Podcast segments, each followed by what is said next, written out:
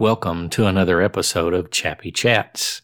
Been a pretty good week, and this week I just want to talk to you about something I was reminded of this morning while I was at church. And what I want to remind you of is the fact that we all need to know things, we all need to understand things, and we need to have the wisdom to use that knowledge and understanding in productive and good ways. So, everybody asked a businessman one time, How do you succeed? And the man said, Well, experience. And the young man asked him, Well, how do you get experience? And he said, By failure. You know, that's really what most of life is about is making the best decision we can based on the facts we have and hoping that it turns out correct. But I believe we can improve upon that if we use a system. Whenever we approach a problem, and this is something I've had to learn the hard way, and I just want to share with you today. When we approach a problem, first of all, we need facts. We need knowledge about that problem. And then once we have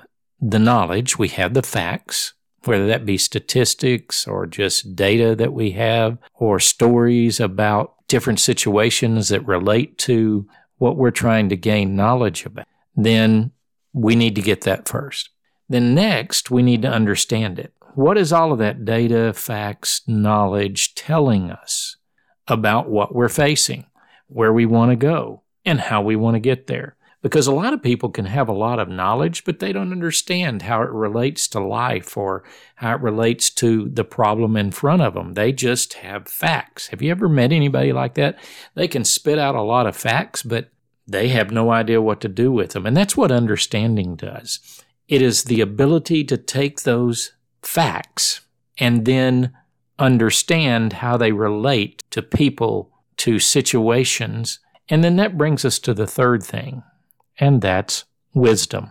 Now, I wrestled with this for a long time. What is wisdom? I mean, we've got books of wisdom in the Bible. We've got wisdom literature in libraries. We've got all these things. We talk about the wise sages. We talk about the Dalai Lama and all this. Well, you know, we can't go find the Dalai Lama all the time. And maybe a Bible's not handy or one of the philosophers are not handy to give us that wisdom. Now, we certainly need to read all of these things and find the wisdom from the past. But when you really get right down to it, and we're looking at what wisdom is, you find that people were faced with a certain set of facts. They gained a certain amount of understanding about those facts, and then they applied them. Now, here's the problem. Sometimes they applied them correctly, and sometimes they didn't. And what true wisdom is, is learning to take the facts that we've sought out, the understanding that we've gained, and to rightly apply that knowledge and understanding to the solution. And that's what was on my mind today because we live in difficult times. We sometimes don't know where to go, and there is so much disagreement. And so, if we want to have less disagreement, I think that we, in this day and age of data and 24 hour news and all, we need to gain knowledge for ourselves. We need to seek it out. We need to seek knowledge. We don't need to just listen to the news. We don't need to just listen to our friends or to those that agree with us. We need to have real conversations and do some real digging in many different areas, even areas that don't agree with us. And from that seeking, we should hope to gain some understanding.